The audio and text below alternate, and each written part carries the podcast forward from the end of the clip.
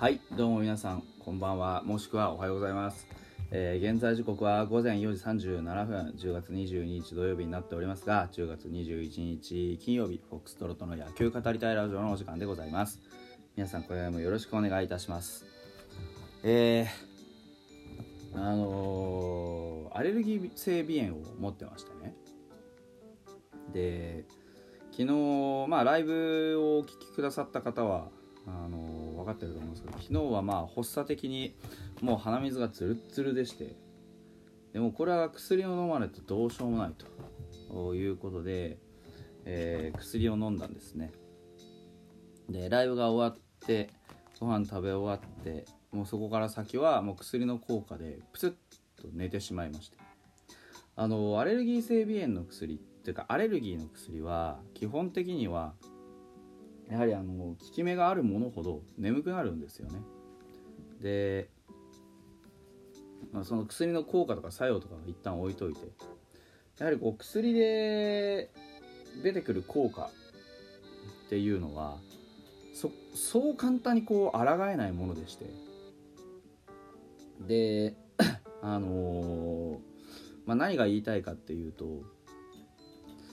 あのーなんて言うんでしょうね。こう野球選手とかもそうですけどやっぱあの薬の効果でどうしてもこういう症状が出てしまうってことはあるじゃないですか。で西川春樹がそうだったんですよねっていうのをちょっと思い出して彼は花粉症が確か持っててでファイターズにいた頃は春先がもう点でダメだったんですよでまあなんでかっていうと当然ですけど花粉症の薬を飲んでいるとまずその集中力が落ちるんですよね。なぜってめちゃくちゃ眠気があるからですね、うん、だから春樹が常にそうだったとは思わないんですけど春先のこうやっぱり春樹の調子の悪さっていうのは、まあ、僕らもそれを受け入れてそういうもんだと思っていましたしそれがおかしいとも思わなかったんですよね。まあ当然ですけど、うん、それ仕方ないよな体調のあれだからただ彼はそれでもちゃんと試合には出てくれたなっていうのを思い出して。うん。だから今年西川春樹がね春先すごく調子が良かったのを見てうわー新天地でめちゃくちゃ気持ちよくやってんだろうなって思ったんですよ。白樺花粉から解放されてあの彼の本当の実力が見れるかもしれないなと知れないなと思ったんですけど。まあちょっとあの結果は残念だったんですけどね。うん。あのーコンディションってすごく難しい、うん、あの特に 備えはできるんですよ。備えはできるんですけどコントロールってものすごく難しいんですよね。特にそのフィジカルのコンディションで言うと例えばあの調子を保っておく。よく動くようにしておく。うわ。あくびが出てしまいました。すいません。あのよく動くようにしておくことっていうのはわりかしよくできるんですよね。こういう風にしておけば俺の体はキレがいいぜ。とかこういう風にしておけば万が一にもちゃんと動けるぜ。っていうのって実は割とまあ簡単とは言わないですけど割とできるんですよ。こうやってやっておけば翌日は動くぞとか。面ってこういう風にしておけば疲労を残さないぞっていうのは経験値で学べるんですよ。ただこういう病気みたいなこと。っていうのはあの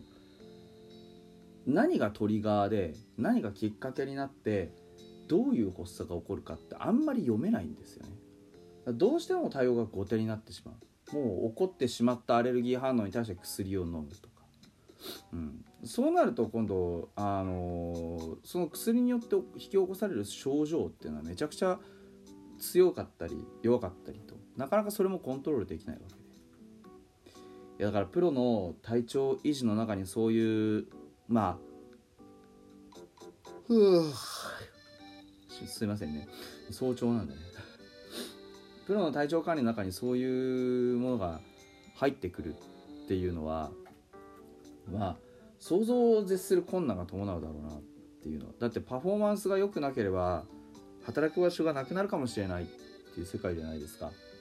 らそういう世界でねあの1年間を通して出るってことはどれだけ難しいかっていうことですよね。毎日毎日働きながら。だって野球選手は週休1日しかないですからねシーズン中は。だからまあ僕らは当たり前のようにねあのー、まあ火曜となったら野球を心待ちにしねえー、日曜になったら明日は野球がないのかとがっかりしみたいな生活を送ってましたけど。その間もずっと野球をやって仕事をしているっていうのがプロ野球選手ですからやっぱ厳しいだろうなって思ったわけですよ。で体調の維持管理でいうとね今年ファイターズは、まあ、近藤健介とか野村の J とかあの辺があやっぱり途中でスポッといなくなったじゃないですか。噂はなんか怪我ねこれもやっぱりあのコンディション維持の問題ですけど怪我がボンってあってさすごく難しくて。でまあ結局最下位だったわけですけど、えー、近藤健介なんかはね FA するしないっていう話が今もねあの持ち上がっていて。まあ、僕は、まあ、十中八九宣言はするだろうなとは思ってるんですよ。で彼は何でかっていうとこうやっぱ勝ちたいじゃないですか、うん、勝ちたいって言ってたしね。僕は勝ちたいと。あビッグボスが今年は優勝を目指さないよと言ってたけどいやもう僕は勝ちたい。勝ちたい面白くない。つまんないと。言ってた、うん、でもこのチームにいたらその願いは叶わないんですよね、うん、正直来年優勝できるかできないかって、まあ、まだキャンプも越してないから分かんないんですけど少なくとも現時点では無理だと思うんですよ。これは現実的な問題として。だって勝てるピッチャーがいないし、うん、だ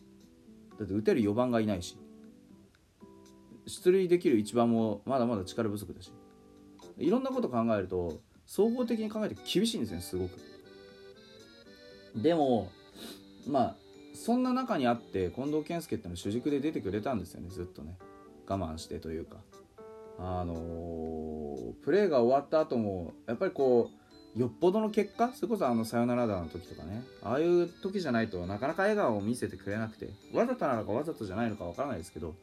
近藤があんまり楽しそうにしてるところっていうのは見なかったんですよね。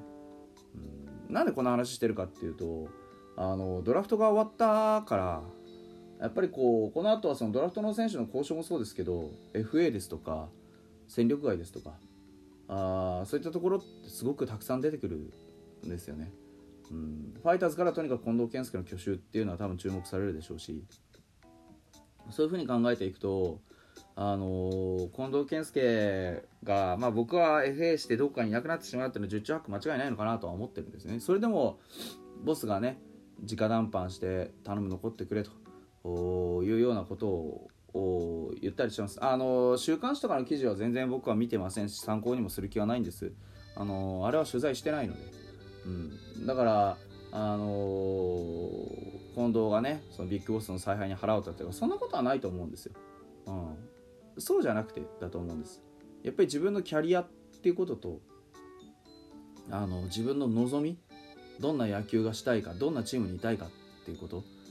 うん、そういうのを自分で決めていく権利が選手にはあるので。だから、あのー、僕は全然 FA とかで出てったからっつって裏切り者だとかっていう感覚は全く持たないんですよ。当たり前だよなと思うんです。でもむしろその宣言するしないの選択肢っていうのはない方がいいと思ってるのでね。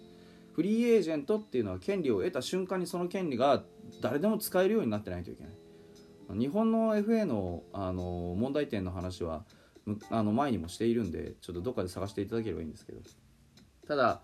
あのー、そう考えると近藤の FA は多分避けられないだろうなと個人的には思ってますから、ね、でもその一つ大きなネックがあって近藤健介自身はね、あのー、日本でも随一のバットマンで、あのー、アベレージヒッターででとても素晴らしい選球眼を持っていていいとこずくめねあのレフトだって守備めっちゃうまいしあの肩はまあどうか分かんないですけどでも本当にレフト守らせたらかなり、ね、守備範囲も広いですしあのフェンス際のプレーがすごく上手ですよね、うん、だからそういうことを考えるとプラスの要素ってめちゃくちゃ大きいんですけどただ彼もまたコンディションなんですよね。1年間フルフルで出て完璧だったって年がないですよ。必ずどっかで怪我をしている。そのことを考えるとまあ彼が一番生きる球団ってどこなんだろうっていうのやっぱり考えちゃいますよね。それでも中軸に立たせてくれるファイターズなのかそういう怪我のある選手を上手にローテーションして使っていける選手層の厚いチームなのか。だから彼にとってファイターズで中軸を打ってまあなかなか勝てずにいるっていう環境が税なのかそれともファイターズ以外の選手層の厚いチームどこか別のチームに行ってその休み休みながらあの使ってもらって貢献して勝つのが基地なのかうーんこの辺は、まあ、彼自身がそうですけど熟慮が必要ですよね。まあ、できればいなくなってほしくはないというふうには思っておりますが、はいえー、お便りがいつ届いています。えっ、ー、と、ハギーさんですね。え、年に一度のこの日を楽しみにしております。どうかドラフト会議のナレーションでお願いしますというふうにですね、あのドラフトのね、え日に届いておりました。えーと、ドラフトで指名された選手を一人一人見ていく回っていうのをこの後、まあ、まだちょっとすみません準備中なんですけど、えー、取っていこうかと思うんですけどその時にはね、あのー、第1回選択起用選手はそれっぽく、えー、読ませていただこうかなと思っております。萩さんありがとうございます。はい、えー、その他お便りも募集中でございますのでよろしくお願いいたします。ということで本日はここまでです。それでは。